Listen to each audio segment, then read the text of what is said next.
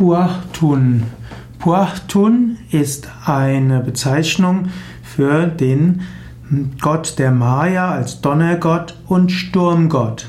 Pauahtun hat als Aufgabe, das Himmelsgewölbe zu halten. Pauahtun wird manchmal auch als Bacab bezeichnet.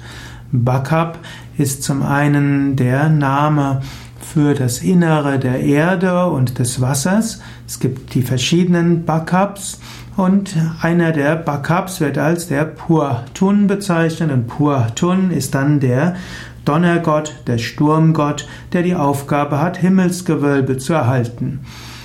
Pauahtun wird zwar nur als einer der vielen Götter angesehen, manchmal kann man ihn aber durchaus gleichsetzen mit Thor oder auch Donar und hat auch gewisse Ähnlichkeiten mit Indra.